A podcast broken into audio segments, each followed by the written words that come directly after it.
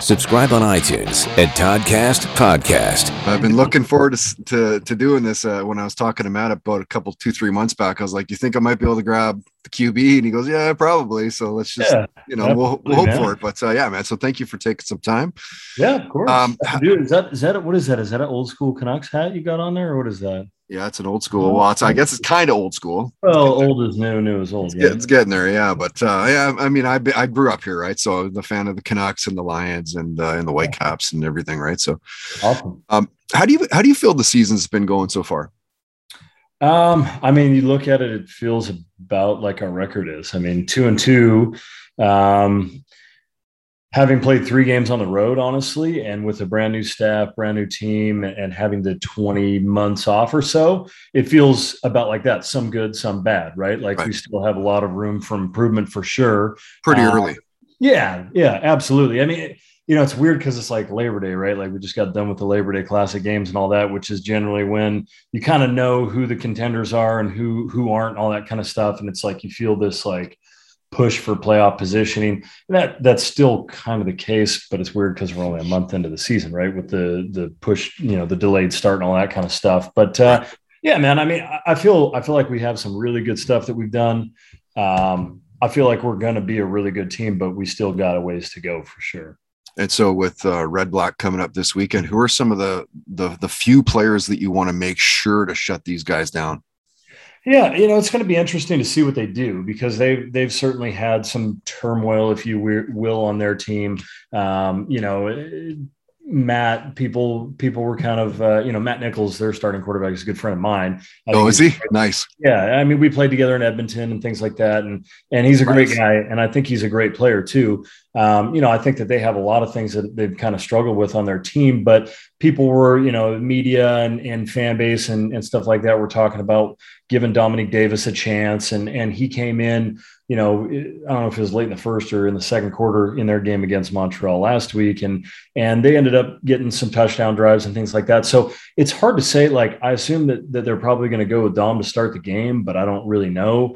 Right. Um, you know, so if that's the case, he presents a little bit different challenge than Matt Nichols does because he's more of a mobile quarterback. And so, you know, those guys, uh, you know, Matt's a great passer, but Dominique is way more mobile. So it's like, if he extends the play, that presents some challenges and things like that. So you kind of got to prepare a little differently, um, you know. And that's that's their offense. I'm more concerned about their defense, of course. Yes, right? exactly. Uh, I'm not going to be on the field when their offense on the field. So, you know, I'll leave that to our defense to take care of that business. But um, their defense is, is another kind of question mark in the sense that they've had a ton of injuries over the last two weeks. Like they started out the first two weeks of the season playing really, really good football. Uh, Benevides obviously is a guy that, that Vancouver and BC Lion fans know very well um, as their defensive coordinator, and I know him really well. Um, and he had those guys playing great the first couple of weeks, and then it was like right before we played them, they had like this devastating amount of injuries in their secondary, and and then they had some more injuries before their game against Montreal. So they've kind of been shuffling the deck a little bit. Um, you know, they got a good defensive line, they got a good linebacking crew, uh, and their secondary can be good. Um, it's just it's hard to have continuity when you have all these injuries and things like that. So for us, it, it's more about worrying about what we do and making sure that we just are efficient. Um, our challenge this year has kind of been finishing in the red zone. We get down, we've moved the ball really well, but we need to finish with touchdowns and not field goals. So that's going to be our main focus for sure.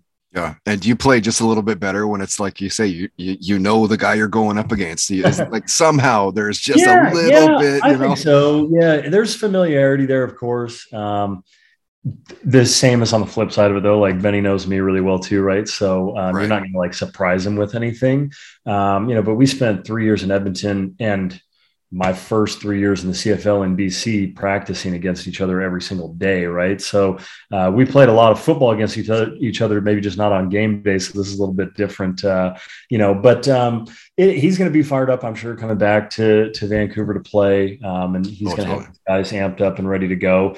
You know, and, and they didn't they didn't have the greatest game last week, um, you know, so they're going to have a little bit of a chip on their shoulder to try to make amends and things like that. Um, so again, stuff that we can't really concern ourselves with. We just got to focus on ourselves. It's so early in the season. We're such a new team that it's like, man, we just we just got to worry about what we do. You know. Yeah, true, true. And it's cool as you progress through, you know, as a kid through to high school and college and, you know, get to the NFL. We're talking about that in a sec and the CFL. And um, I, I'm curious, like, what is your first football memory? Oh yeah, I, I, I know exactly what it is. So I've been playing football since I was like six years old. My dad coached. I have an older brother who was playing before me, right? So um, I, you know, I was kind of allowed to play a little bit younger than most kids because, you know, who's going to sign the permission slip? Well, the dad's the coach. he doesn't care. Right. He'll take the responsibility if I get hurt. Um, but I was the I was the starting quarterback of the C team. So it, in, we had this thing called Grid Kids that we played, and it was like A, B, and C team. A was the oldest, B was the middle, C was the youngest, um, and that was all prior to like middle school. So I was the starting quarterback of the C team, uh, but the starting quarterback on the A team, so two age groups above me, had gotten hurt. And uh, so my dad was like, well, what the hell? I guess you'll just play for both teams. And so C nice. team always played first, and then the A team played right afterwards. Um, and so I remember like playing the game for the C team and then running over the sideline. My mom would have like a hot dog from the concession stand, and I would crush that and like maybe a bottle of water, and then I'd run back onto the field and start playing for the A team. So, um, you know, it was like it's just what it was. It was kind of a normal thing for us. Was just if you can, if you can walk, you can play, and so that's kind of what we did. and and so at at what age are you like, you know, maybe I maybe I can go all the way? Oh, probably when I was six. I probably, nice. probably thought that. I mean, I remember watching NFL games on Sundays. Um, and for whatever reason, like Dan Marino was my favorite player. I love the way he played, but like I think I just like the Dolphins too. They had cool colors. Yeah. I mean, I'm growing up in Washington State, which is about as far away from Miami as you could possibly get in the United States, and yet I was like a massive Dolphins fan. And I just remember watching NFL games on Sundays and and thinking like, man, this is what I want to do. And you know, we just we played all time. I have two brothers, and so and we had some good friends that lived in the neighborhoods. we're always playing like backyard football. Um, you know, I remember like we were playing in the wintertime, but then we get snow every once in a while. We'd be out in the backyard playing football my my my best friend growing up, Garrett Neer, he lost a tooth, and we found it like embedded in one of our shoes. Like we were playing football, and it got knocked out, and like ended up in the rubber sole of a shoe. So it's like football was always a part of everything. So I thought from a very young age that I was going to play pro football. I mean, I think probably every little kid that plays sports thinks that, but uh, that right. was just kind of always my my goal and my plan was to play pro football, you know, in some capacity and and so which is harder they always they always compare you know you've played with the seahawks played the rams the packers and steelers of course yeah. the eskimos or the elks now. Yeah uh, lions a couple times now. Yeah. which is the harder one? Because i mean i mean it's two totally different games right? Like right big time. as similar as they are they are totally different. And i've seen guys you know come up to the cfl that you know get cut in training camp because they just can't really grasp the game or figure it out. And and you think to yourself like okay they're not you know they're not a very good player and then they you know six months later you see them they're on a roster in the nfl and playing mm-hmm. uh, you know and likewise i've seen some of the guys that are the greatest players that i played with in canada get an opportunity in in the nfl and get released in training camp you know so it, it's it's it's a different game some things translate very similarly and some things don't uh, quarterbacking is is a in my opinion, a much different game in the CFL than it is in the NFL. Um, with our field being bigger, uh, there are different throws that you have to make that you aren't even a throw in the NFL. Um, but with the NFL field being smaller and you know, for the most part, the guys being a little bit faster in the NFL, the windows are much tighter and things like that. So, um, and timing is, is, much more important. It's important in the CFL, but it, it it's I guess, king in the NFL. Um, you know, and then there's just some of the mobility stuff, some things that we do in the CFL that, you know, offenses are doing here. Two years later, you see them ending up in the NFL. Like everybody talks about this like RPO thing, run pass option. We've been doing that since before I came into this league uh, in the CFL, and like this is something that just started happening in the NFL like four or five years ago, right? Uh, you know, and everybody in the NFL thinks like, or in America thinks like, wow, this is like this new invention. It's like, no, we've been doing that forever up here, you know, um, you know. So and then again, like defensive linemen have to be a yard off the line of scrimmage, so it's like some guys that are really good in the CFL uh, Cam Wake ends up being one of the best players in the NFL for a long period of time. But then there's other guys that are great in the CFL that wouldn't be able to play in the NFL. And then you get other guys again, like you got guys that get cut um, and come up to the CFL and they don't even they don't even make it to the regular season. So uh, definitely amazing players in both league. Incredible respect to both leagues. Um, you know, again, if some of the best athletes in the world are in the NFL, but uh, some of the best athletes in the CFL aren't far behind either. So. Right. You're not running for a politician, are you? I just don't want to get. That's a pretty good answer. I don't want to get beat up in my own locker. That's a pretty good answer. Um, talk about your pregame, uh, your ritual. What do you? What's your pregame? Yeah, that's that has changed over the years. I mean, I've been doing this for a while now. Uh, it's 11 years in the CFL and 13 as a pro, and of course college. Uh, you know, so over the years I've adapted and changed. When I was younger, I felt it very important to get to the stadium super early, like be out on the field early, doing my own warm up, running laps around the field, getting a bunch of extra throws in and stuff like that. And it's funny because like I see, you know, our young guys like Nathan Rourke doing that exact stuff now. Uh, whereas for like the last four or five years, I don't care about that. Uh, I show up, uh, I sit in the locker room, relax, hang out, maybe uh, lay on the floor and listen to some music and uh, foam roll or something like that. Like, I don't even go out to throw uh, until we do pat and go in like you know an hour before the game. Whereas I used to be out there like three hours before and stuff like that. Um, so it's interesting. Like, and I have two little kids, right? And, and my wife and girls are always in town on home games. So my my home game uh, ritual is a little different than my road game ritual. On the road, we're just, you know, you're in a hotel, um, you know, and with COVID, like I'm in my own hotel room. I don't even have a roommate anymore. So it's like I could just like lounge in my bed all day long and not, you know, just keep the the, yeah. the drapes closed and it's just like pitch black. It's like a cave, and I'm just like sleeping until 10 minutes before I got to be on the bus. Um, at home, it's a little different. Like, I'm playing dad and like trying to entertain the kids and stuff, and then get to the stadium. So it's changed over the years. But the most important thing for me um, is just you know making sure that when you know, when I get to the stadium, I'm not rushed. I like to get to the stadium early. Like I said, I don't do anything when I get there. Maybe get a massage from the trainers or something like that. Um, some guys are super weird. Like they have these like rituals that have to be the exact same. Um, they're superstitious and all this stuff. Yeah. I don't really care. I've learned over the years that like some stuff that I was like, I have to do this and like it doesn't happen. And you like play one of your best games. You're like, wait a minute, what's going on here? That's the new, that's yeah, the new yeah. ritual. Sometimes you forget to do something and you just stink to join up and you're like, oh my God, it's because I did this. You're like, no, it has nothing yeah. to do with that. So um, yeah, now anymore, it's just like, I'm the old man in the locker room that's like got my headphones in, so I don't have to listen to the the new music, and I can just put on some 70s and just get after it. nice, nice. All right, I want to respect your time. I want to plow through a, a bunch of BC fans, uh, BC Lion fan questions. Yeah, let's do it. Uh, Brent wants to know about the best and worst locker pranks you've been involved in.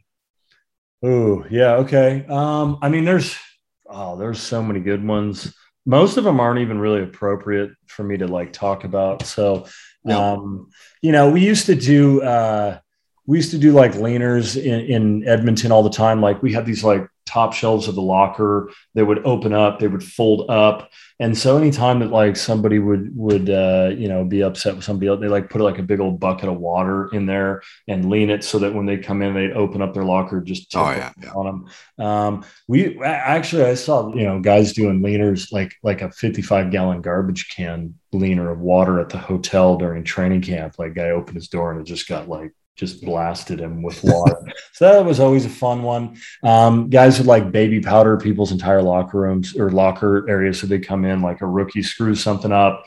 You know, the phantom comes in to visit them, and all of a sudden, like every piece of clothing that they have is just covered in baby powder. And, and then you go out to practice, you see them like we're going through a warm ups, the guys doing like high knees, and it's just like every time his foot hits the ground, just like baby powder's bursting out of everything. um, I've seen guys, you know, they'll like they'll they'll soak guys stuff in water and then put it in the freezer and then a couple minutes before practice like put it in their locker so it's just like stiff as a board and you know what are you going to do?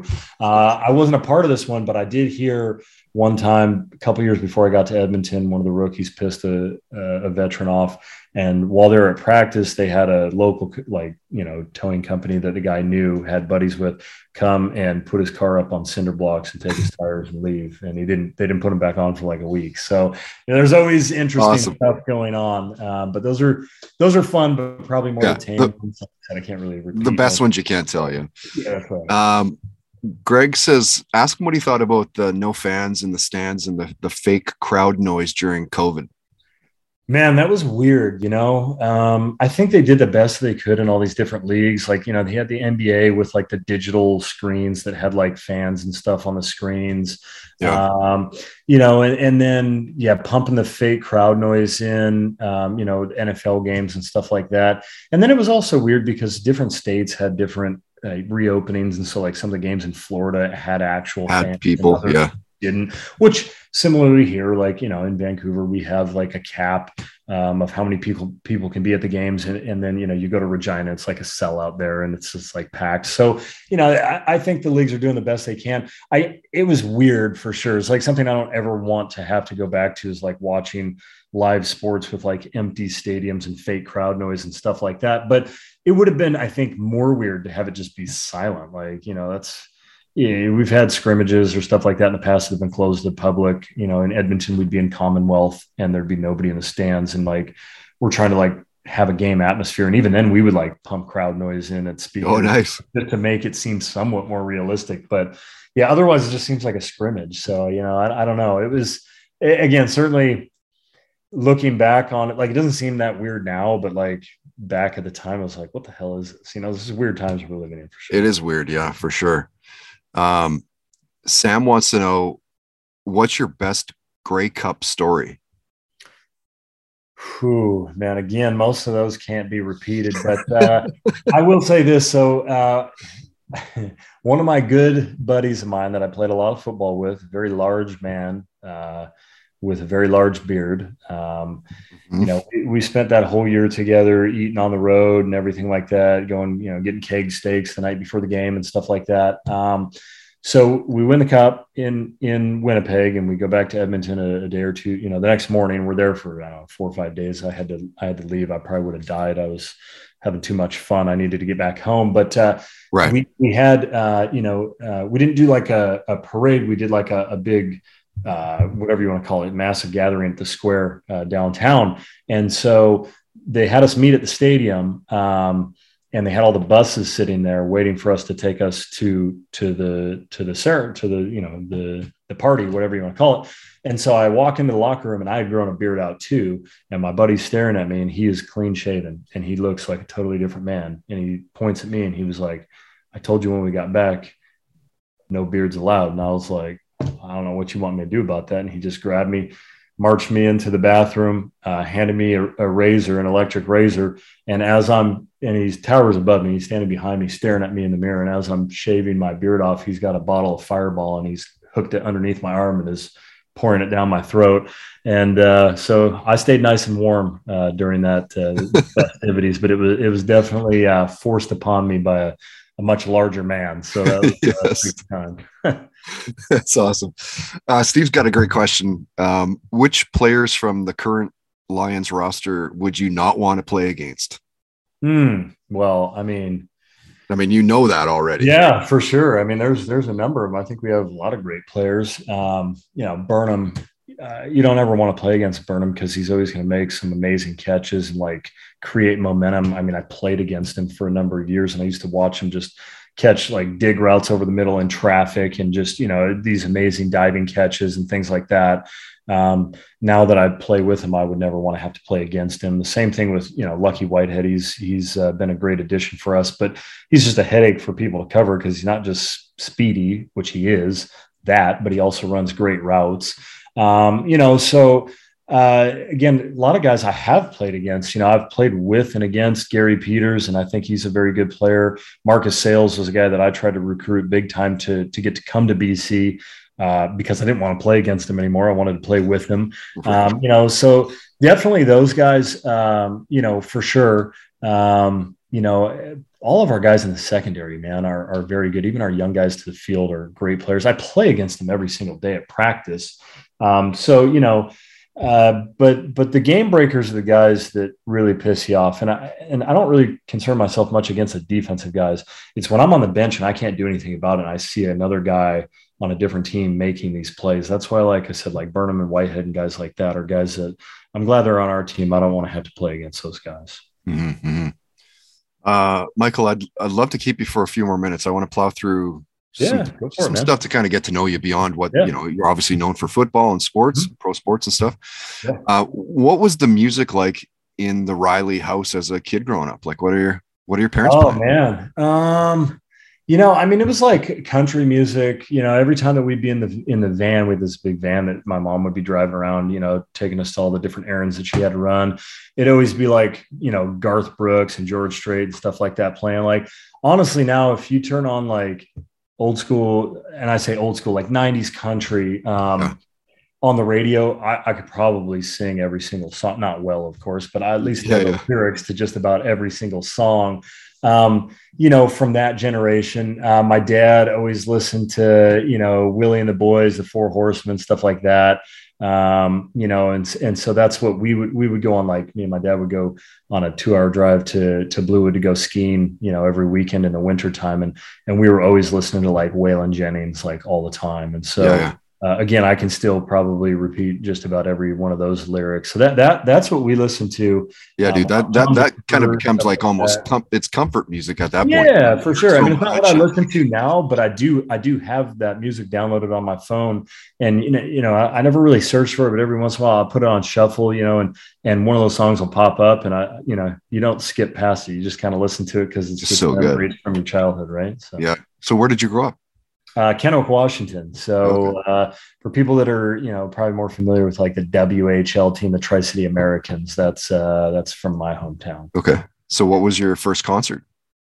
Oh, my first concert. Actually, I never went to a concert when I was a kid growing up. I went to a Pearl Jam concert. It was my first concert. It was awesome. Uh, it was um, at the Gorge. Uh, so I went to oh, Central George. Washington University and uh, in Ellensburg, and it's maybe I don't know, forty-five minutes to an hour drive to get to the Gorge in George, and it's an awesome venue. It's like I don't know if you've ever been to it. Um, yeah, but it, you know, it's kind of like in this canyon that like overlooks, uh, you know, this drop down to the river and everything like that. It's just awesome. Yeah, it's like a just a natural amphitheater. Yeah, it's very cool. So very cool. Uh, I went there uh, when I was in college. I don't know, freshman, sophomore year to uh, taking a Pearl Jam concert. It was awesome. Uh, which which when you find time, what what which TV shows are you watching? What are you binging right now? Good question. Again, um, there's a number of them. Like Apple TV just came out with season two of See uh, that has uh, Jason Momoa, I believe, is the guy's name. The guy from the Game of Thrones. Uh, you know, is called Drogo in that. Um, and and that's been pretty cool. Um, my wife and I watch Chicago Fire. There's like uh, a million seasons of like Chicago Fire, Chicago M Med, Chicago PD. So we're like kind of going through that uh, phase right now. Um, I'm trying to think it like we binged, neither of us had been on Game of Thrones at all. And so we binged through that whole thing at, at one point in time. Um, but yeah, See is the one that's out right now that like we're waiting each week. Uh, um, what is it? Ted Lasso. Haven't watched it yet, but I've heard amazing things about it. So I think that's like next on our to-do list. Yeah, that's Jason Sudeikis. Yeah, I mean, I thought like, I mean, I randomly it's not like on my TV all the time, but like he was on uh, like the Ellen DeGeneres show, and and I was just like passing past the TV, and like I stopped and watched like 20 minutes of it because he was just yeah he was, he was, in his element. So I got to check that show out. He just seems like one of those guys like you you know just have fun hanging with him. Oh no question, like, you gotta have some so likable. Be a great time, yeah, for yeah, sure. yeah. Mm-hmm. All right, I, dude, I'm going to respect your time. I'll ask you one one last question. It's an oddball question. Okay, perfect. Have you ever had a near death experience? And not necessarily, you know, where you're flying over your body or whatever. Yeah, More like, yeah. holy crap, I should have died there. Yeah. Um, I mean, yes, I have. It, it, was so when I was in high school, I was out at a friend's house who lived not that far. And this was so I grew up in Washington, but I graduated from high school in Montana. We moved there midway through my junior year. So I was in Montana. Uh, I think it was my senior year of high school, and uh, I was driving home from a buddy's place. It wasn't super late, but it was like late fall, and, and so it was already dark out, maybe like seven or eight o'clock. But it was this like massive windstorm, um, like one of those ones where you see like these big trees completely swaying and everything like that, and there's lightning and, and thunder and all this kind of stuff. And, and it wasn't that long of a drive; it was like ten minute drive to get back to my house, and I'm on two mile drive, which is like very close to where my my parents' house is and I'm I'm within 30 seconds of being home. And as I'm driving down the road, a tree blows over into the middle of the road. I'm going, you know, 40 miles an hour, maybe speed limit, whatever it was.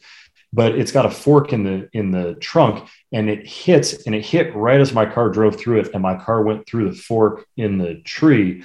And so one second I'm driving, the next second I'm like on an incline sitting there. Um, for some reason, the airbag didn't go off, but because uh, I think it just went right through the fork, but the the trunk came through the windshield and was just inches from my face where I stopped. And so I had glass all over me. I had like leaves and stuff. I mean, I had no idea what, like, what the hell's going on here. I'm like sitting in my car. There's a tree in my car. And so, you know, I took a minute to like compose myself and I was able to open the door still. And I like shimmied out from the car and looked at it. And I was like, this Whoa. is back. I'm in high school. We don't have cell phones yet. Yeah. Yeah. I'm right. Like uh, they, they existed, but not in the capacity they do now so I just like grabbed my keys and I just jogged home. It was like, you know, like a two minute jog. So I, I'm, I like run through the backyard and the back slider's locked and my parents are sitting in the dining room, like talking to each other. I'm like knocking on the door and I got like tree branch. like, I got some like cuts on my face. I'm like bleeding and my mom is like, what the hell is going on? Going on so, here. Like, so I tell them, and we get in their car and we we drive out of the neighborhood and down the street. And when we pulled up to where it was, my mom like, because she was like, I was trying to explain it to her. I don't think they really understood what I was saying. But when we got there and like she saw it, she just like broke down and started like crying. She was like amazed that I wasn't dead. It was the uh, craziest experience that I've had, and it was super weird. But uh, yeah. Yeah. It was like a cool story the next day of school. I well, of course, man, for the rest of your life. School, you don't really think much of it, but looking back yeah. on it, I'm like, wow, that that was crazy. So yeah. And you know what? Most people have a story too. Yeah. I mean, it's just, I mean, it makes you honestly, you sit there and, and realize like, you know, how precious and fragile everything is. You obviously, you know, I don't want to be one of those people that like sits in and shelters themselves because you're scared of everything. But at the same time, you just, you know, take some appreciation for the day that you have because uh, you know you can look back on it and go, man, one thing could have gone differently, and I wouldn't be here right now. So big time, yeah. Big time. Michael, thank you again for taking yeah. some time. You're uh, you're easy to find online. You're uh, Reichster thirteen on on Twitter. Right. Yeah, are right. you on Instagram as well? I think I have an Instagram. I don't. I've never used it. I think oh. either Emily or uh, one Edmonton or BC, somebody like made it, set it up for me, and I've never actually that's it. it. like, but I think somebody else like made a Mike Reilly Instagram years ago because like people were like, oh, I followed you on Instagram, you got like a couple thousand followers, and I was like, no, it's definitely like, no, it's not me. so you know, awesome. uh, but uh, yeah, Twitter, and even then Twitter, like I don't use a lot during the football season, but during the off season, I try to get on there and jump on, say hey. So yeah, it's just you know, there's just too many things to be distracted by, uh, you know, as it is during a football season that I just try to limit that stuff. But, uh, right. but I, I think, I think it's, I think it's a great way, you know, for people to uh, interact with each other too, though. So, you know, uh, I, I'll get on there every once in a while. Awesome. Well, thank you for again for taking the time and, and yeah. joining us during mid-season. Yeah, of course, uh, of course. And I, I guess we'll see you online and on the field. Awesome. Sounds great. Thanks for having me on, man. It was definitely a pleasure. The Toddcast Podcast on toddhancock.ca.